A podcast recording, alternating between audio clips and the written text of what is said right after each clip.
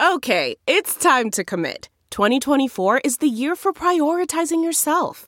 Begin your new smile journey with Byte, and you could start seeing results in just two to three weeks. Just order your at home impression kit today for only $14.95 at Byte.com.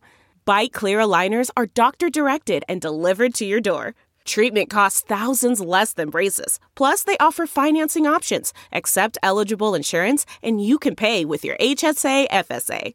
Get 80% off your impression kit when you use code WONDERY at Byte.com. That's B-Y-T-E dot com. Start your confidence journey today with Byte.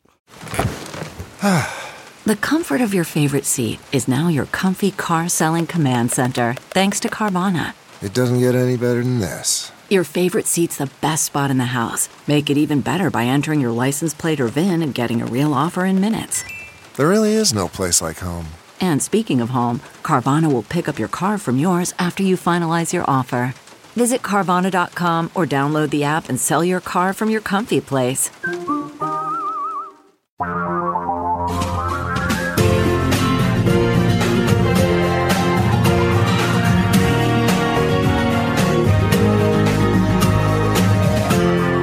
This is the Thom Hartmann Program. Welcome back. Thom Hartmann here with you. I want to talk about brazenness and Donald Trump. And uh, there is this quality of leadership that you find among some of our most successful presidents. And it's called brazenness.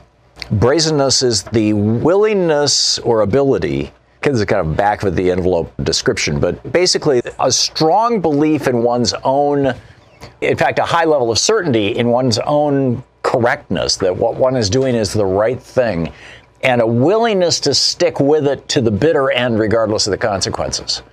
This is how Winston Churchill helped win World War II. This is how Franklin Roosevelt pushed through the New Deal over overwhelming opposition from Republicans who called it communism and socialism. This is how Abraham Lincoln fought the Civil War. And, you know, there's still a debate about that. He decided, you know, he initially thought that that war was going to last four or five months and or maybe even a few weeks that it wouldn't be that big a deal to put down the South, and it turned into a multi-year, you know, 700,000 Americans dead uh, disaster. Or was it not a disaster? Did it hold the Union together? I mean, there's, but the bottom line is that he was willing to do it at great cost that just tore him apart, Lincoln. This is what John Kennedy had when he confronted the Soviets around the Cuban Missile Crisis.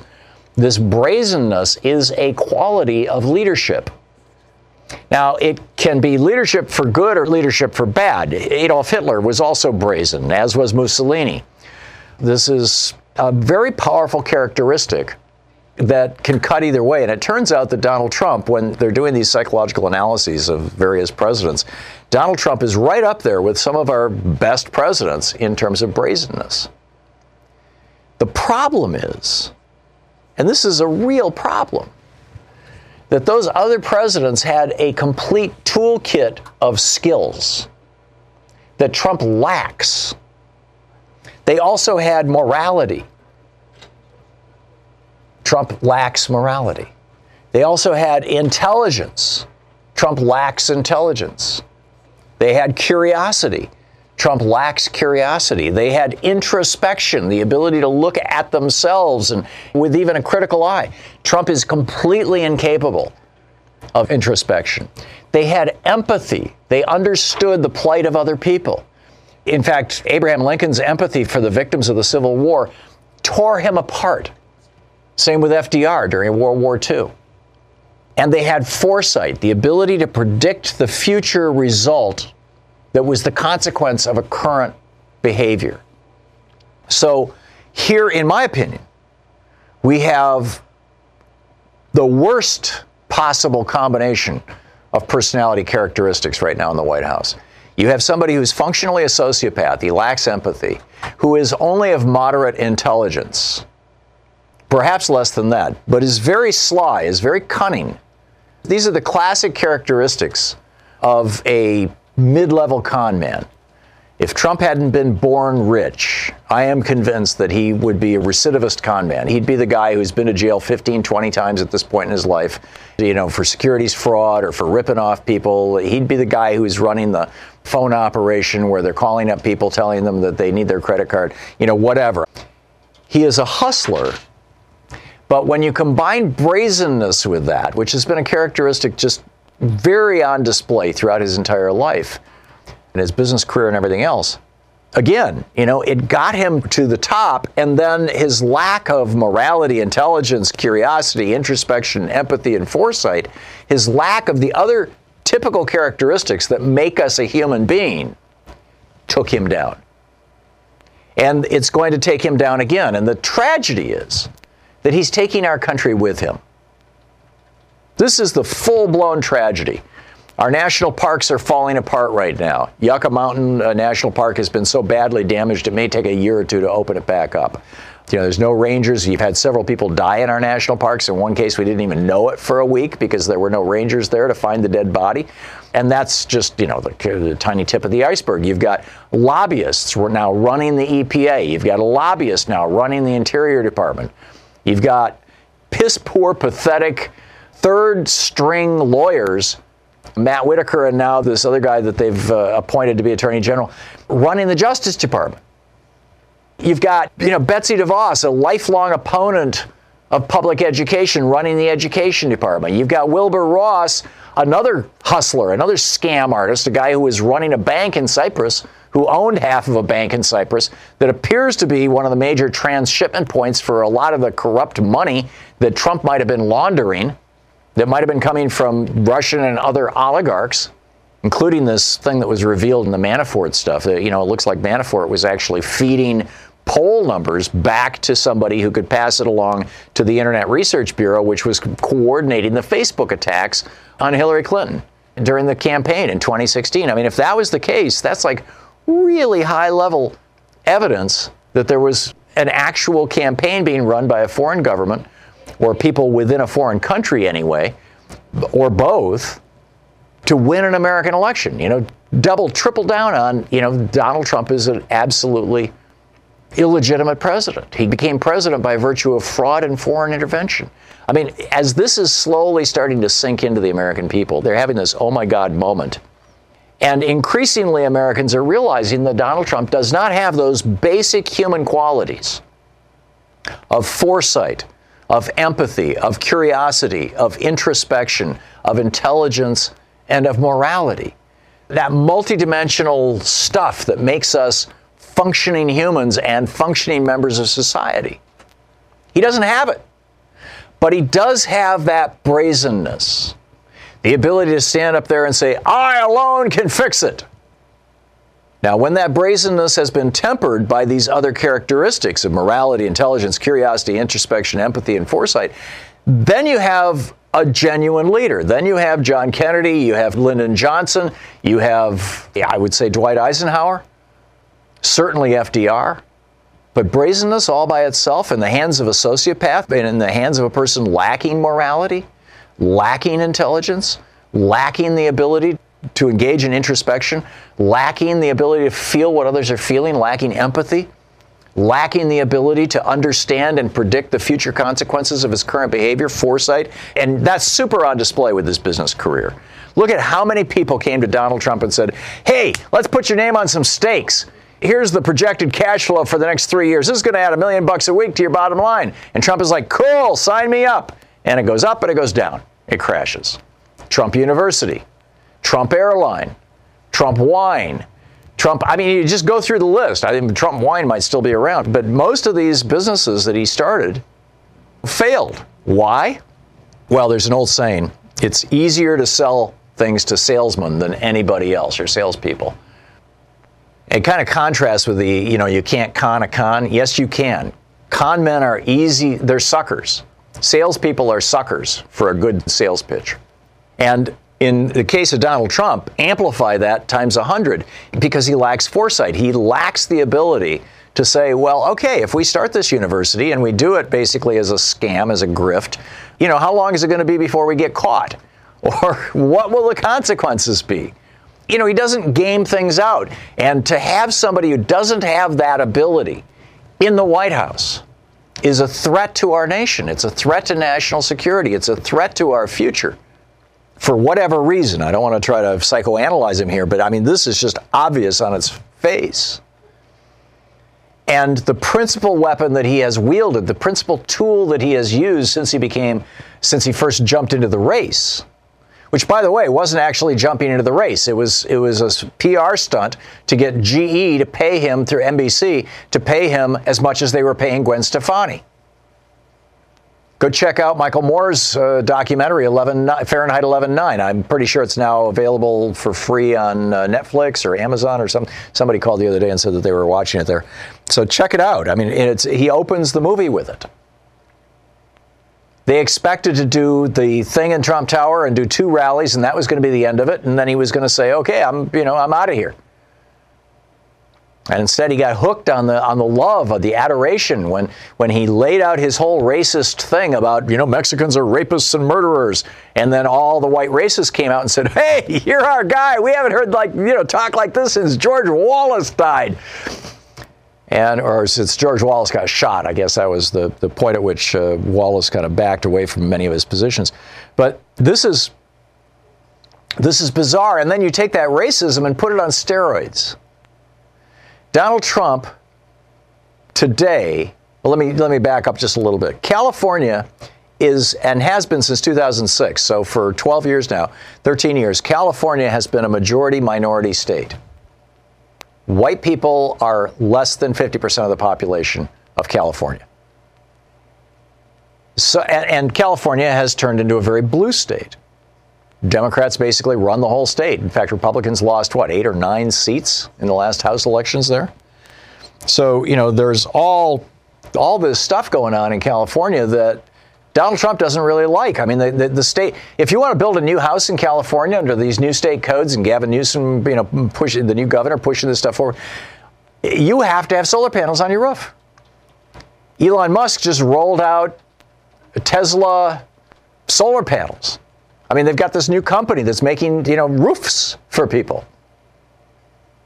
And a certain percentage of it is solar, and a certain percentage of it just keeps the, you know, the fire off or the, the rain off or whatever.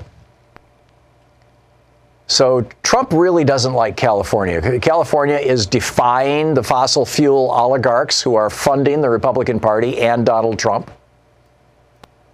California is showing us that it is possible for people of different races and religions and di- people from different cultural backgrounds to not only live together but prosper together. California is showing us that without partisan gerrymandering, using using you know well drawn districts, you can have actually a, a functioning democracy, small d democracy. Donald Trump just can't deal with this. You'll recall back a few months ago when he was in, in Europe, he met, he, he was at one of these, or maybe it was in, in Argentina, wherever it was. He was, he was at one of these meetings of international leaders. And the uh, president or prime minister of Denmark, as I recall, maybe it was Finland, made a comment to him that Donald Trump interpreted. He had said, You have a lot of forests, or words to that effect. And, and this leader said to him in response, Yeah, you know, we manage our forests really well. And, and what that means, I mean, I, you know, Louise and I used to own 400 acres in Vermont, and, and we had, you know, a guy with a horse, actually two horses who managed the forest. He would, you know, you, you go in and you take out the trees that are dying. You you uh, open up spaces where you've got slow growing deciduous trees, you know, oaks and, and beech and things like that. You take out the, the the faster growing pines around them so that they can get more light, so they can prosper. I mean, there's a there's a process that you engage in to, to maintain a forest, and if you do that in Vermont, you get a 25% reduction in your property taxes. So forest management is important stuff. And by the way, most of the forests in California are federal land. And the federal government does practice some forest management. But somehow Trump got the idea that what forest management means is you rake the leaves. No, seriously, I'm not making this up. This is another one of the problems. You know, when I said he's got brazenness, which is, you know, a characteristic you find in, you know, great leaders, but he's lacking foresight, empathy, introspection, morality, curiosity, but most importantly, intelligence. This guy does not have the intellect of an average seventh grader. So he thought that the that the, the prime minister or president of the Scandinavian country was telling him, "Oh, you don't want to have forest fires? Rake the leaves." Now, California just suffered through some of the worst wildfires in not just California history, but in the history of the United States. Over 80 people dying in just one town. An entire town, uh, Paradise, California, just burned to the ground. They are not just still suffering from this and just and not just just starting to put themselves back together but they need to be planning for more of this because this is being caused by global climate change another thing that Donald Trump denies happens because he wants to keep the money flowing from the billionaire oligarchs the petro billionaire oligarchs so he tweets that he's going to cut off the FEMA money to California if they don't start raking their damn leaves really he says, unless they get their act together, which is unlikely, I have ordered FEMA to send no more money. It is a disgraceful situation in lives and money. This is bizarre. Here's the exact tweet. Billions of dollars are sent to the state of California for forest fires that, with proper forest management, would never happen. Unless they get their act together, which is unlikely, I've ordered FEMA to send no more money. It's a disgraceful situation in lives and money. Well, first of all, those are federal forest lands in most cases that we're burning.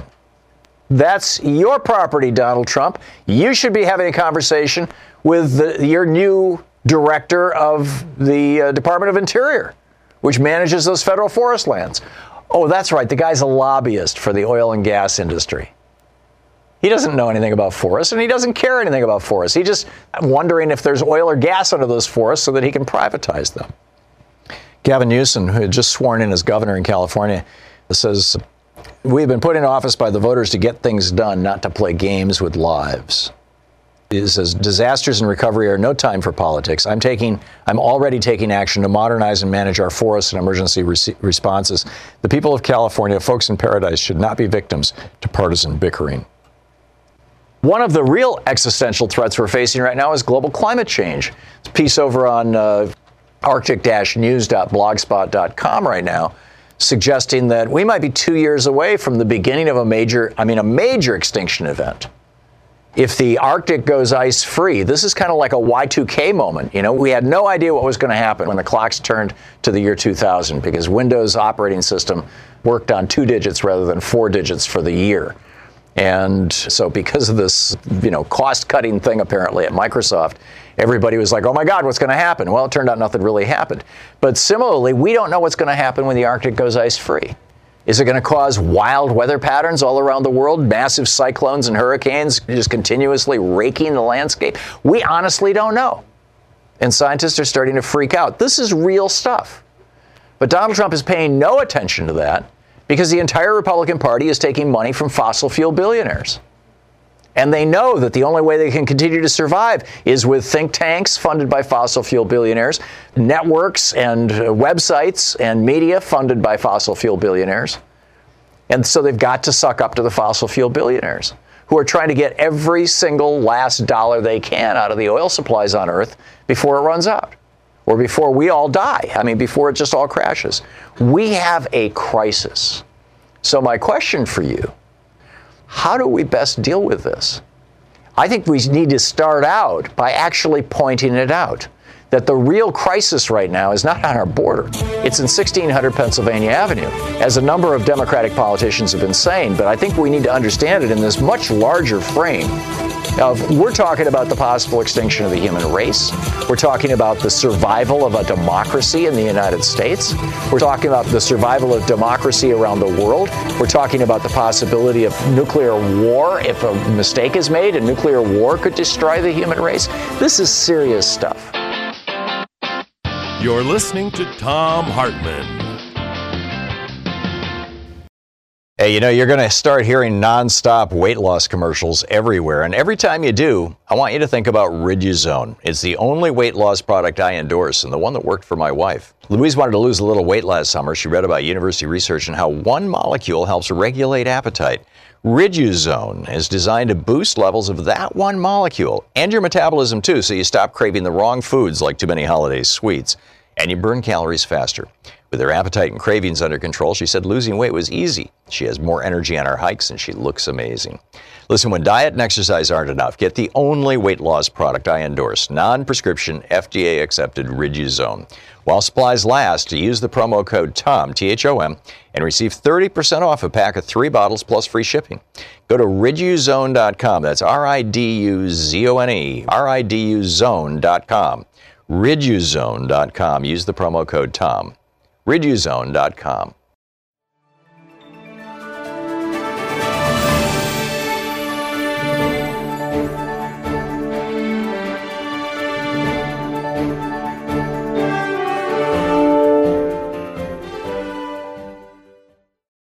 Hey, we have a whole bunch of special content just for our Patreon supporters over at patreon.com slash Thom Hartmann, uh, T-H-O-M, Hartmann with two N's. It includes uh, you know, the entire three hours of our program every day. The whole, the, the entire program is available there uh, that you can watch. And also, we regularly put up new rants. The one I just did is about the Supreme Court. It's based in part on my book on equal protection and based in part on a book I'm writing, I'm working on right now in the Supreme Court, and in part just, you know, what, what I know and you need to know about how the Supreme Court got as badly corrupted as it is. How did we get here, right? I mean, how did we end up with, with a bunch of crazy right wingers on the court? And what can we do about it? There actually are ways that we can address this problem of the corruption of the Supreme Court. So check it out, patreon.com slash Thom Hartmann.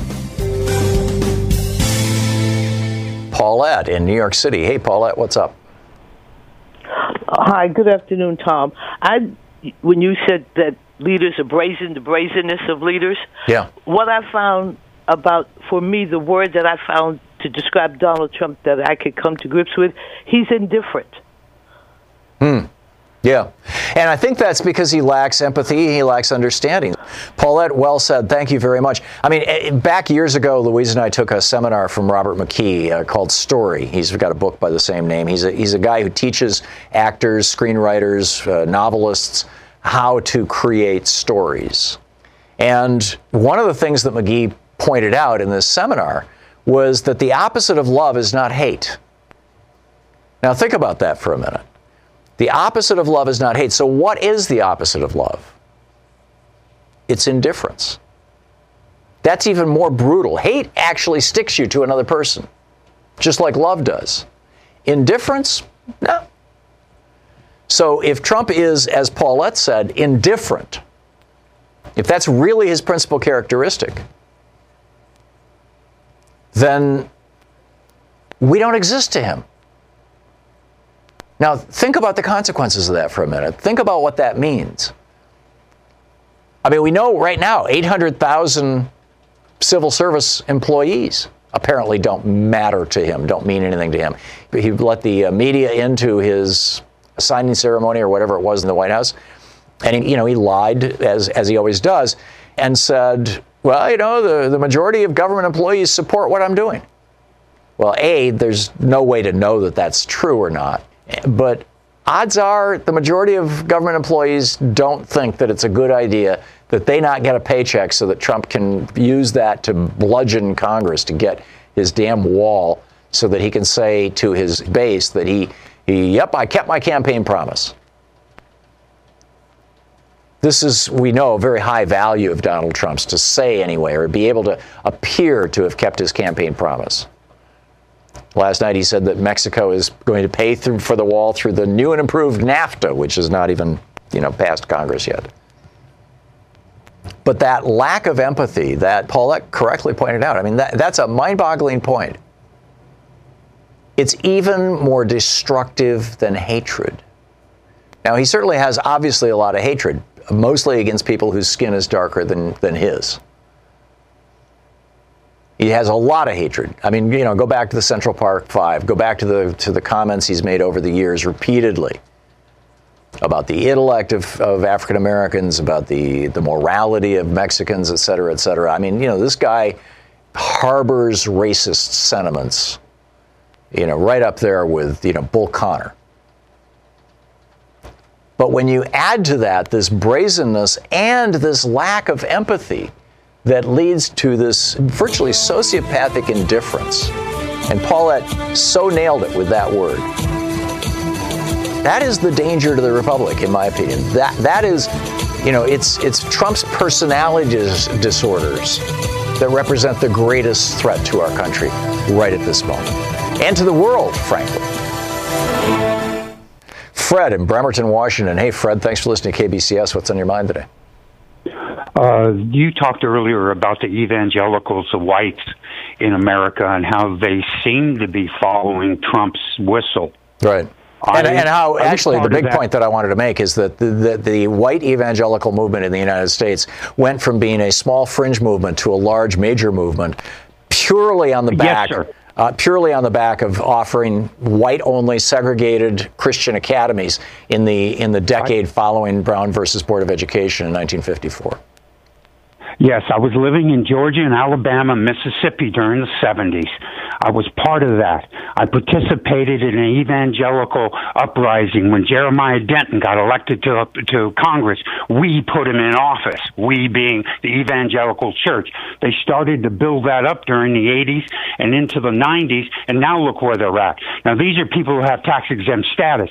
They use their congregates to to to support the other congregates, donating their time and effort to the church. The church gets the tax exempt, and they just keep feeding themselves. Yes. They become a rich little enclave, if you will. And all those evangelical churches are talking to one another because I was part of that when I was living in Alabama.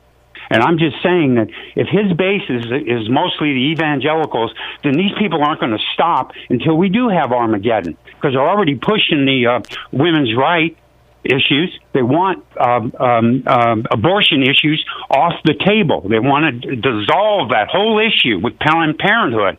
Right. And they feel that they're going to get God's blessing on this country if they get rid of that. That's just one aspect of it. Yeah, you raise I, a really I important. That, I'm sorry. Go ahead. I really hope that there are other people listening and understand what is Trump's, um, what is his motive what is the purpose of him being president? I think it's, you know, he ran for president, Fred, because he wanted to get a pay raise from NBC, and he thought he could intimidate them into it by threatening to go off and run for president. It didn't work. NBC didn't offer him the same amount of money as they were offering Gwen Stefani. And even though they were paid actors at his, at, you know, $50 an hour paid actors at Trump Tower and during his first two rallies, during the two rallies, enough people who were not actors showed up, just good old yahoos, the white guys with with ball caps on, that uh, it, you know, suddenly he thought, wow, you know, we could do something with this. And, and he, it was all a plan to expand his brand. This was all about making money. In fact, he came around and said it. He said, I'll probably be the first guy to run for president and make money doing so. It was all about greed basically. And he was peddling racism in order to, to accomplish his greedy motives, just as he had been for the previous eight years when he was claiming that Obama was born in Kenya. He has used race and racism, you know, to successfully to make more profit for himself. That's what I think is going on. How the man is. That shows you how shallow the man is. He doesn't belong in the highest position in this country. There's no, like you say, he he is amoral. Yeah. He's all about himself, and he's a bully. Yep. Amen. And I, I hope and pray that more Americans will stand up against this because this is a frog in a cold pot of water if we don't do something. Yeah, and the pot of water is passing 100 degrees right now. Fred, thanks thanks a lot for the call. Thom Hartmann here with you, Rudy in Riverdale, Georgia. Hey, Rudy, what's on your mind today? We have to understand that this country was founded on racism. It's in the DNA of this country. I try to call often, Thom, and, and try to just try to speak a little sense. This is not helping this country from a social standpoint. Socially, Donald Trump, I feel, I'm just saying I, and I'm, I'm quite sure other people may feel the same way but I really feel like this guy is really hurting white America from a social standpoint. Yes. And and by white America not understanding race, you know, not seeing the racism in themselves, everything that you do is built on relationships. Everything, everything, you know, from from business to everything. So let's just take it from an economic standpoint. People will start thinking different about dealing with white people. I mean, it's just a natural thing. Mm. And, and and only thing I'm saying, Thom, is white America have to understand that people are not just gonna people of other groups are not just to stand by and just allow this to happen over time. People don't forget this. This this is a social issue. Here's here's what I think is the good news, Rudy, and I'd love to get your take on on this. It seems to me, and I, you know, I might be totally wrong on this, but it seems to me that during the candidacy or during the presidency of Barack Obama, you had a, a relatively small number of white people basically rising up and making all kinds of racist remarks and things. I encountered this myself on a, on a number of occasions. In fact, the book I've got about uh, guns that's coming out in June opens with a story uh, in a gun shop in, in Mason, Michigan, where the guy was yelling about our N-word president. And and uh, you know, but it's they started to become a little more visible, but they weren't really given a platform. And then came Trump as president, and he gave those folks a platform and elevated them. And uh, but what has happened, I think, in the last year and a half, anyway, is that a lot of the white people who initially supported Trump because they thought that he was going to bring jobs home, they liked his trade policies, they believed that he was going to raise taxes on rich people because he said he would. He said it was going to cost him a fortune. Um, you know that there were some policy things that he campaigned on that you know people wanted that they, they they thought were reasonable things. He said he was going to replace Obamacare with something that was cheaper and covers absolutely everybody and covers all pre-existing conditions. I mean, he basically just lied through his teeth and all these things. But those people right. who voted for him because they thought that he was actually the outsider who was going to shake things up, he was going to get rid of the lobbyists in D.C. and all this kind of stuff. They have figured out a that Trump lied to them on all those things, and b that a lot of the people who are following Trump are these screaming racists. And right. I think that we're seeing an exodus out of the Republican Party as a, res- as a result of that. And I think that right. when, at the end of the day, at the end of the Trump presidency, we're going to look back and say, you know, okay, a lot of white racism in the United States that had been hidden and not discussed is now out right. in the open, and we're actually doing something about it. These people are being socially ostracized. When they make racist comments in supermarkets, somebody videotapes them and it goes viral and they get humiliated and they lose their jobs. There is a change happening in the white community that I think is a really good and healthy thing, Rudy. What do you think? Well, yeah. And there's always going to be collateral damage, and that's what it's going to be. See, this is what needs to happen in this country. There are white people that are on the fence. You know, they can. I like black people, but I like yeah. Latinos, but yeah. I like Muslims, but you know, we are humans. You have to understand that we are humans. And, and, and, and until you get the butt out of it and just take it for what it is, that we're human, then that's when we can start to grow as a human race. Yeah. And that's around the world. So all I'm saying as a black man in this country, white people as a whole need to understand that they were conditioned to be this way, and sometimes it's not their fault, but just to recognize it and to start making a conscious effort to, to, to, to watch and, and measure what they say because these are relationships that, that was built. And, and, and, and, and, and when relationships are built, and as we go through these, as we going through this situation with Trump, people see things different. People are like, "Wow, I didn't know my my could, could my neighbor be thinking this way?" Or yep. you, you see what I'm That's saying? my point. Yeah, that's my point. Is that yeah. uh, you know a lot of white people who are not fundamentally racist, although I think all of us uh, you know grew up with those those stereotypes on television and the movies and things. It's, it's, hard not to be contaminated by that. But I think a lot of white people are going, "Whoa, you know, this is living next yeah. door to me." And this is what I'm saying. This just we just we, we just have to start we have to be more conscious about where we are in this particular time because this is just where we are in time. Yeah, amen. Rudy, I got to run, but thank you. Uh, very, very well said. And uh, you know, stuff that we all need to be talking about and thinking about. You know, how do we how do we bridge this? I, th- I think, frankly, I think that an awakening process is happening in the United States in reaction to Donald Trump because he he he lifted the covers and let us see what was underneath all this stuff that's been you know just percolating there for years.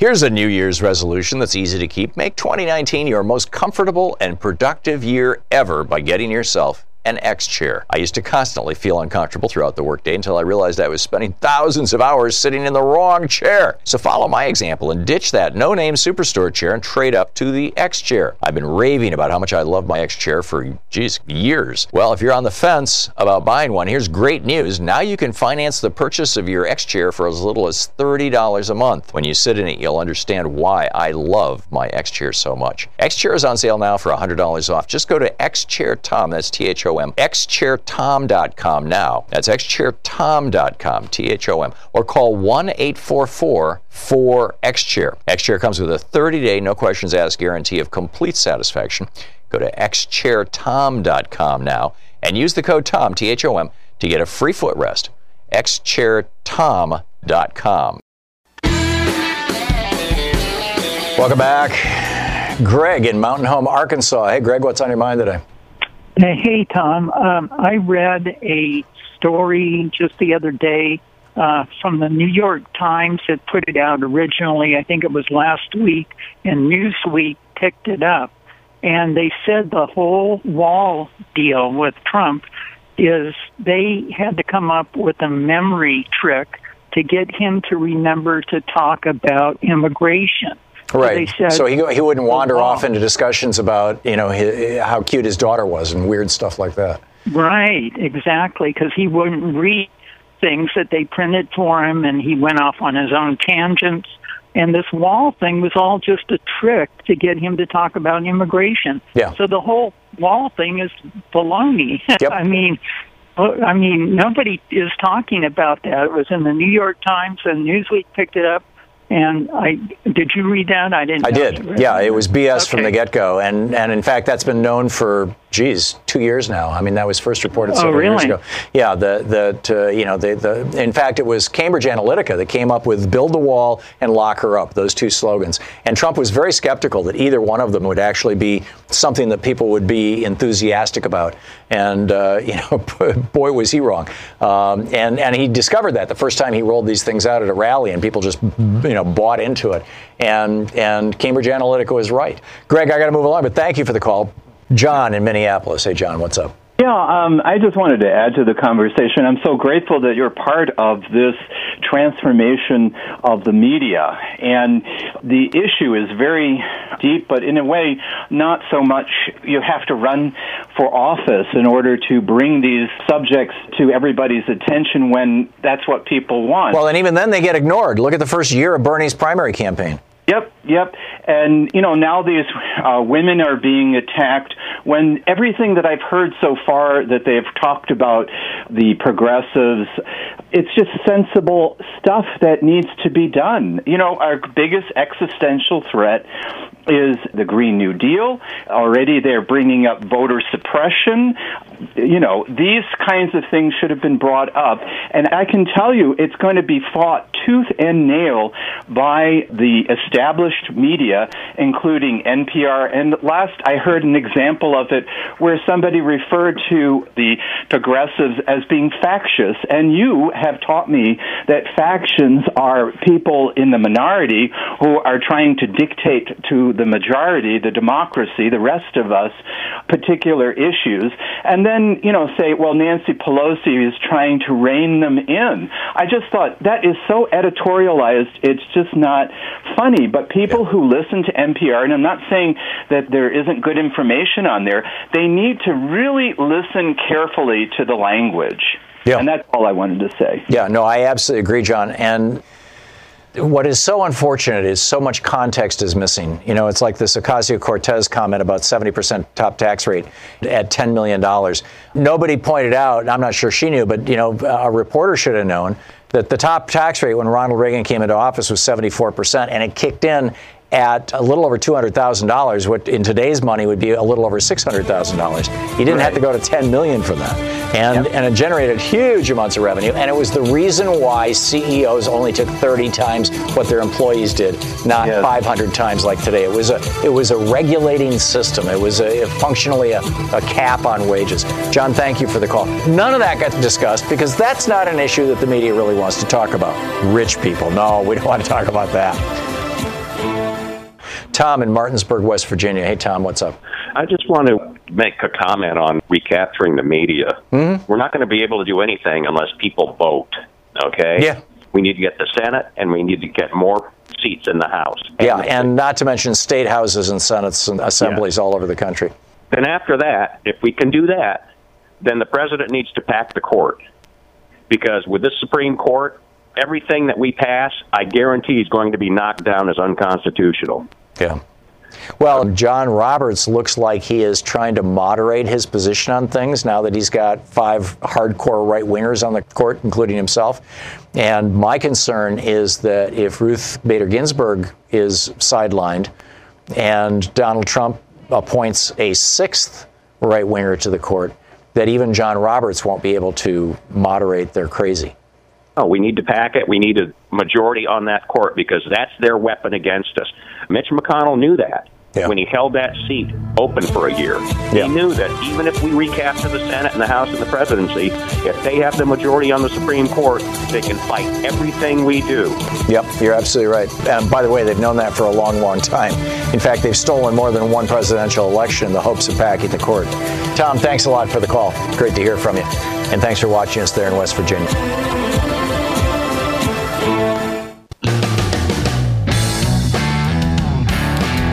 Welcome back. Let's check in with Talk Media News and find out what's going on in the world today. This report brought to you by goatsfortheoldgoat.com and Loving What You Do. Ellen Ratner's new book, talkmedianews.com, is the website. And on the line with us is Ellen Ratner herself. Hey, Ellen, what's up? Well, hi. First of all, Todd Miller wrote a book called Storming the Wall, in which he says, listen, Trump is bad. There's no question about it. But uh, oh, Clinton, uh, uh, Bush, and Obama have also been bad about uh, trying to get immigration enforcement, uh, and under them, basically, and under under Trump, uh, immigration enforcement has gone from 1.5 billion dollars in '94 to 23 billion dollars. Yeah, this and, is mind-boggling. Uh, that they they forcibly 2.5 million people were forcibly expelled uh, during the uh, just under the Obama administration. Yeah, Ellen, have you ever had to get a uh, work permit anywhere else in the world when you're traveling? And no, I haven't, but I know it's not easy. Yeah, I've done it twice. I've done it in Australia and I've done it in Germany.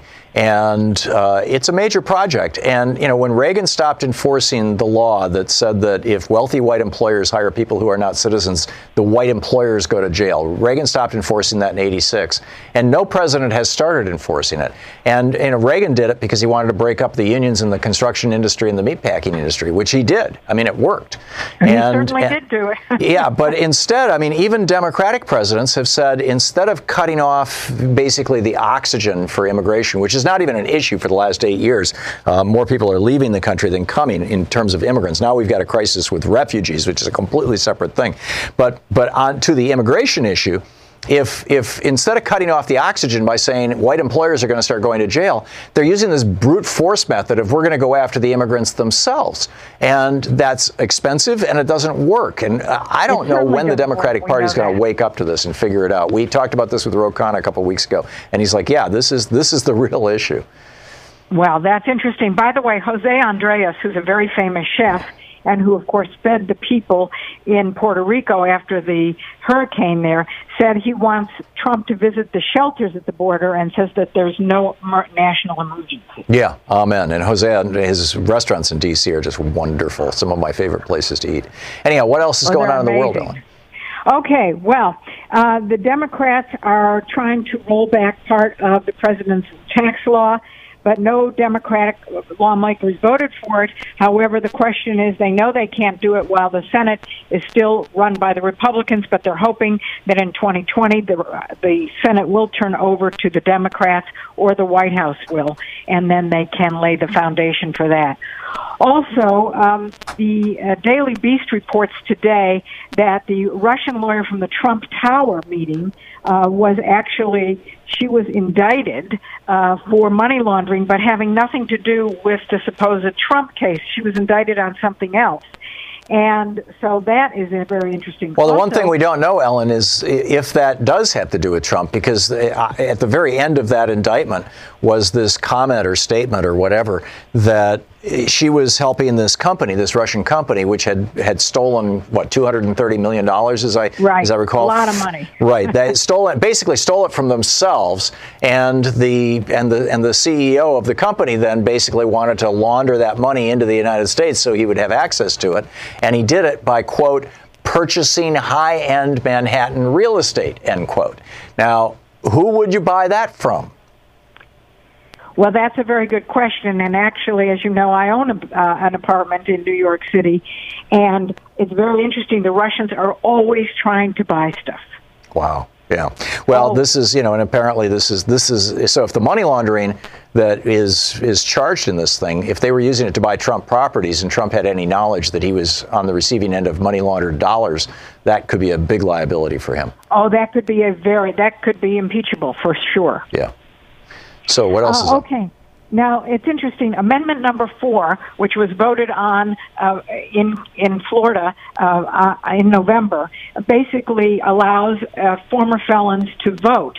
It's making over a million people eligible to vote. Now, people who have been convicted of sex crimes or murder are still not eligible to vote. But the question is whether it will make Florida blue or not. Uh, I tend to think it will because so many Republicans voted against it, hmm. and I, I, it's going to be interesting to see what happens. Yeah, this is a voter okay. suppression law that goes back to, to Reconstruction, to Jim Crow. Oh, absolutely. And you know what? Uh, in Ohio, felons can vote. I know that because Bob Ney can vote. Mm. But uh, in Florida, they couldn't vote until recent, you know, until this week. Right. Okay, now President uh, Trump, as you know, made his Oval Office speech yesterday, and Meet the Press moderator Chuck uh, Todd told Lester Holt, what was intriguing to me is how much it lacked any new information. And the fact is, he said he called it a formalized version of the stump speech. Yeah, that's all it was. And, In fact, that's what I tweeted yesterday. He just gave the same speech he gave when he came down the elevator in Trump Towers. He kicked off well, his 2020 campaign, and the networks exactly. paid for it. That's exactly. And then uh, during Cuomo prime time, uh, a, a Democratic Congressman Luis Gutierrez uh, said that Trump was distracting. And he said he just wants to talk about the wall because the noose is tightening in the Mueller investigation. And I think that's very interesting. Of course, Rod Rosenstein is resigning when the new head gets. Uh, uh, whatever. Uh, yeah. Mr. Barr is coming in and he's going to run the show. Yeah. Right. Interesting stuff. Ellen Ratner with Talk Media News. Thank you, Ellen. Thank you. This report brought to you by goatsfortheoldgoat.com and Ellen's new book, Loving What You Do. TalkMediaNews.com is the website. If your New Year's resolutions include taking better care of yourself and being smarter with your finances, Harry's has you covered. Plus, you'll get a great shave in the bargain. Esquire magazine was so impressed they awarded Harry's their 2018 Grooming Award. Harry's smooth, comfortable glide and close shave will have you hooked in no time. I won't shave with anything but Harry's. Harry's wants to help you start the new year off right. New customers get a five blade razor, weighted handle, shave gel, and travel cover for just three bucks, plus free shipping. Just use Thom, T H O M, at Harry's.com. Harry's replacement cartridges are just $2 each, and if you don't love your shave, you'll get a full refund from Harry's. For a limited time only, Harry's has a special offer for listeners to this program. New customers get $5 off a trial set from Harry's with the code THOM, T H O M, at Harry's.com. That means you get a razor, weighted handle, foaming shave gel, and travel cover, all for just three bucks, plus free shipping when you use the code THOM at Harry's. Join the millions who've already switched and get on over to Harry's.com today and use the code THOM, T H O M, at checkout to claim your offer.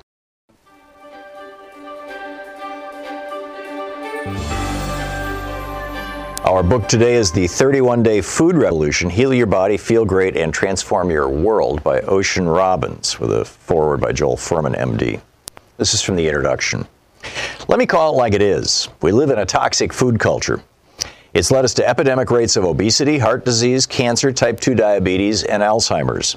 Things have gotten so bad that most people think it's normal to have at least a few extra pounds around the middle, to depend on an ever growing supply of prescription medications, and to lose a little more memory and mobility with every passing year. This may be typical, but it sure as heck doesn't have to be normal. Eating food is mandatory, but suffering from brain fog, living with ever declining health, and feeling like crap are not. The fact is that right now, hundreds of millions of people are hurting from diseases that never ever needed to happen in the first place. Dangerous changes have been made to our food supply in just the last 25 years that impact how your food is grown and processed and how safe it is to eat. The status quo is driving small farmers out of business, forcing animals to live in deplorable conditions, and producing food that's making us sick. The medical industry and the processed food industry are earning trillions of dollars in a system that's devastating lives and threatening the very future of life on our planet. It's my mission to help put an end to this madness by sharing the truth about food and helping eaters put it into action. That's why I, found, that's why I founded the 500,000 plus member Food Revolution Network. And it's why I wrote the book you now hold in your hands. In some ways, I might seem like a pretty unlikely food revolutionary, after all, in 1953, my grandfather, Irving Robbins, joined with his brother in law, Bert Baskin, to found the 31 Flavors Ice Cream Company, Baskin Robbins. In case anyone on the planet missed the memo, we're now pretty clear that ice cream is not a health food. But back in the 1950s, as my grandpa was pumping out delicious flavors by the dozen, not much was known about the connection between food and health. Up until then, most people seemed content with three flavors vanilla, chocolate, and strawberry. My grandfather was a consummate entrepreneur, and he set his heart on offering consumers many more options 31 to be exact, one for each day of the month. My dad, John, grew up with an ice cream cone shaped swimming pool. Sometimes he even ate ice cream for breakfast. He was groomed from early childhood to one day run the family company. My dad's youthful innovations included Jamocha Almond Fudge, one of our company's most iconic flavors to this day, and the rollout to all the stores of the famous pink spoons that enabled customers to enjoy free samples. But in 1967, my grandpa's brother in law and business partner, Bert Baskin, became very ill. His doctors informed him he was dying of heart disease. I never knew my great uncle Bert because he passed on a short time later, six years before I was born. But I do know that he was one of the greatest entrepreneurs in American history. He had tremendous wealth, a business he enjoyed, and a family he loved. And he ate a lot of ice cream. And in the end, he lost his life and his health at the age of 54. Grandpa Irv was faced with a choice. He could sell the company for a large sum of money, or he could keep the company in the business and take on my dad, then about to turn 20, as a business partner. Grandpa Irv chose to invite his son aboard. But my dad declined his father's invitation, walking away from Baskin Robbins and from any access to or dependence on the family wealth. For him, it was a choice for integrity, and it's a choice I've always respected. My dad had seen ice cream bring smiles to a lot of people, but he also knew that unhealthy foods could fuel devastating consequences, and he didn't want to spend his life selling a product that might contribute to more people suffering and dying before their time. So he left a path that was practically paved with gold and ice cream to follow his own rocky road. My dad had suffered from polio as a child and grew up frequently fatigued and ill. In the 1960s, he fell in love with my mom in Berkeley, and the two of them set out on a healthy living path. They stopped eating processed foods, they gave up ice cream, and they based their diets on vegetables and whole natural foods. As my dad's health and energy returned, he and my mom moved to a remote little island off the coast of British Columbia, Canada, where they built a one room log cabin, grew most of their own food, practiced yoga and meditation for several hours a day, and named their kid Ocean. They say that, um, that they almost named me Kale. I'm glad they took the more conservative route on this one. In any case, we did eat a lot of kale, along with cabbage, carrots, onions, broccoli, turnips, Swiss chard, and many other vegetables that my parents grew, plus brown rice, sprouts, buckwheat, and beans. For a treat, once in a blue moon, we'd have a few drops of organic blackstrap molasses. I think we went through about a bottle a year. Though my childhood diet was Spartan and my family lived on very little money, I grew up feeling rich in health. I became an accomplished distance runner, completing my first marathon at the age of 10. My dad went on to study the impact of food choices and to share what he was learning. His landmark bestsellers, including Diet for a New America, inspired millions of people and helped to galvanize the modern health food movement. The media was tickled by the notion of a would be ice cream heir becoming a healthy eating spokesperson and called him the rebel without a cone and the prophet of nonprofit. Tens of thousands of people wrote my dad letters, often by hand, sharing how his work had changed, sometimes even saved their lives. One of the lives his work impacted, as fate would have it, was that of my own grandpa Irv. Now, my grandpa had been pretty mad when my dad walked away from the ice cream company. He and my dad went years without speaking. But then something remarkable happened. In 1989, Grandpa Irv, then in his early 70s, was suffering from diabetes, heart disease, and weight problems. He'd always eaten the modern diet with a double scoop of ice cream on top. His cardiologist told him he didn't have long to live unless he changed his diet. And then the good doctor handed him a copy of my dad's book, the book 31 Day Food Revolution by Ocean Robbins. Dave in Federal Way, Washington. Hey, Dave, what's on your mind today? Hey, not too much, Thom. I just wanted to agree with you. I think this is the start of his, uh, President Trump's campaign. But I just wanted to add to it a little bit. Much to my fear, I don't think um, we can really rely on Democrats because, I mean, I don't blame them. This has just become too political. I heard a couple of interviews with Kamala Harris. She would not commit to saying whether or not Donald Trump should be impeached. She said she has information from her intelligence committee stuff and she won't comment on that. And then um, there was also a guy, Mark Krikorian. He presents himself as a unbiased, non-political uh, immigration expert, and he says that Democrats are chasing their captain Ahab against yeah. this wall. Anybody who and, claims, Dave, know, that they are un- non-political and non-partisan and don't, you know, uh, swim in political waters, and then they're an expert on one of these topics that's been highly politicized, is either lying or is a Republican. Oh yeah, I think the guy's a total crypto trumper. Uh, yeah. Because you know he also said that the Democrat that we have liberals that we have some sort of anti-white triumphalism. He said I could not right. believe that. I'm like that's insane. But anywho, yeah, and, and it's bad. And we were unfortunately I think we have to rely on Republicans because this thing with Russia, they were laundering money along with working in cooperation with Deutsche Bank uh, in 2013 and this guy they just caught, they're going to trade him for Paul Whelan, apparently. Hmm. Now we're doing spy arrest, counter spy, counter espionage. And this guy was also from 2015 wanted on some sort of uh, espionage. And th- these things, you know, this is the Russian playbook. And I don't know, long story short, Thom, I don't know if, if you're a fan of the Godfather movies, but remember when Abe Vigoda, his character, was uh, uh, Mike's going to kill him because, you know, he betrayed the family? But Abe Vigoda saw his grave sitting there. And he saw the guys with guns. He knew what was going to happen. And all he cared about was Michael's feelings, Michael Corleone's feelings. Well, remember what he said? He looked at him and said, Mikey, this is about business. And I don't know. That just keeps replaying in my head. With Russia and China, it is getting dangerous. It's an extremely dangerous time, Dave, and uh, on, on a whole lot of fronts. I mean, it's not just in those two places. You've also got the danger of an eruption in the Middle East.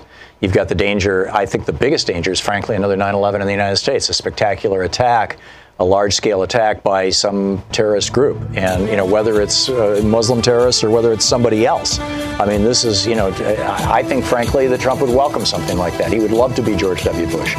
Dave, uh, thank you for the call. I, am you know yes, we need to impeach this guy now, and David Leonhardt has pointed out in the New York Times we don't need to wait. We've got plenty of evidence of impeachable crimes right this second, and all of them are a whole lot bigger than lying about a BJ in the White House.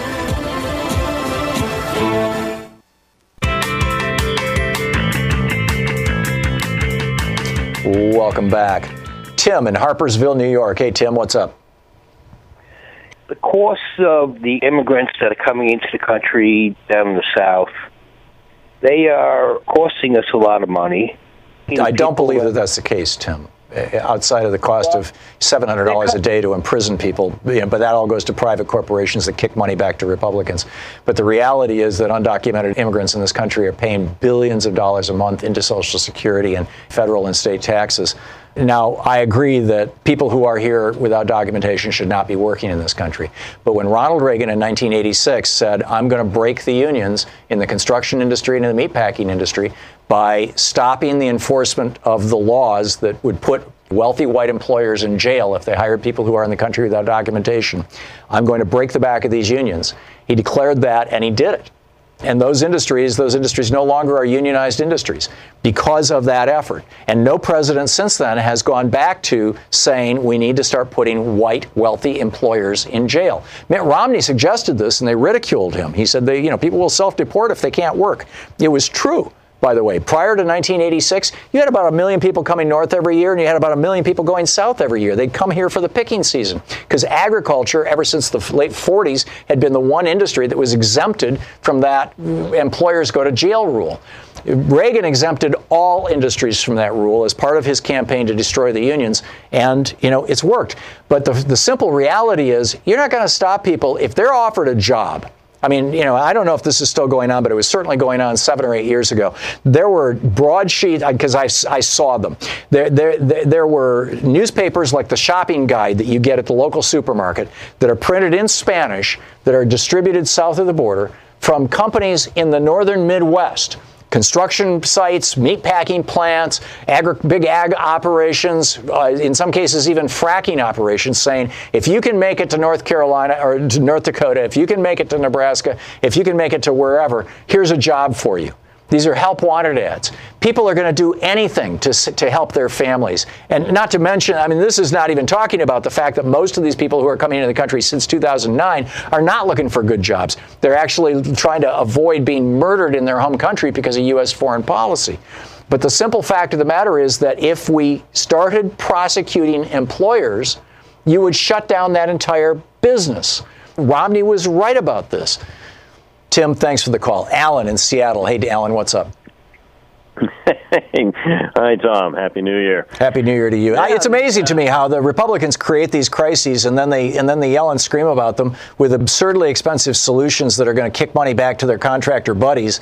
And then once they they even pretend to solve the problems that they created, they want credit for it. It just boggles my mind. Sorry, Alan. Yeah, back well, to you. Yeah you're talking about Trump and all the things he's doing, but he wouldn't get away with this if he didn't have his enablers in Congress, Mitch McConnell being one of the lead ones. Yep.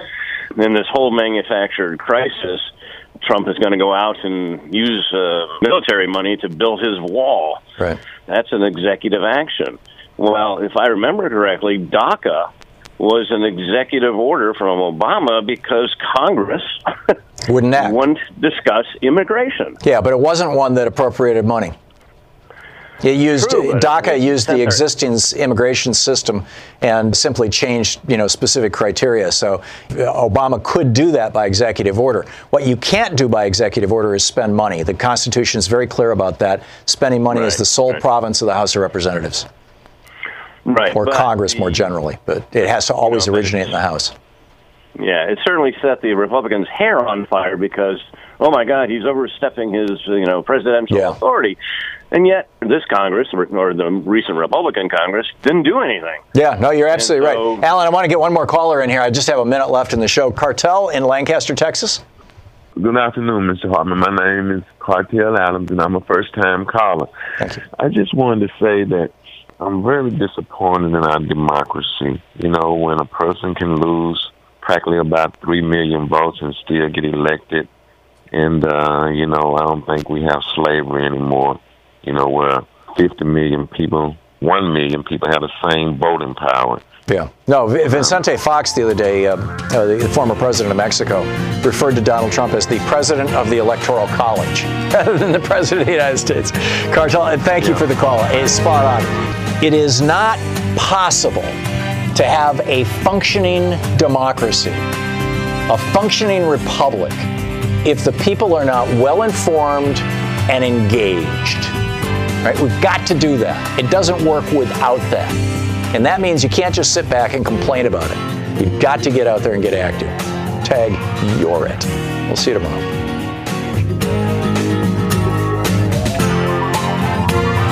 You've been listening to Thom Hartmann. For audio and video archives, visit thomhartmann.com.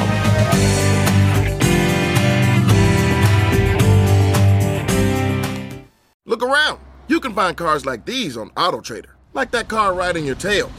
Or if you're tailgating right now, all those cars doubling as kitchens and living rooms are on AutoTrader too. Are you working out and listening to this ad at the same time? Well, multitasking pro, cars like the ones in the gym parking lot are for sale on AutoTrader. New cars, used cars, electric cars, maybe even flying cars. Okay, no flying cars, but as soon as they get invented, they'll be on AutoTrader. Just you wait. AutoTrader.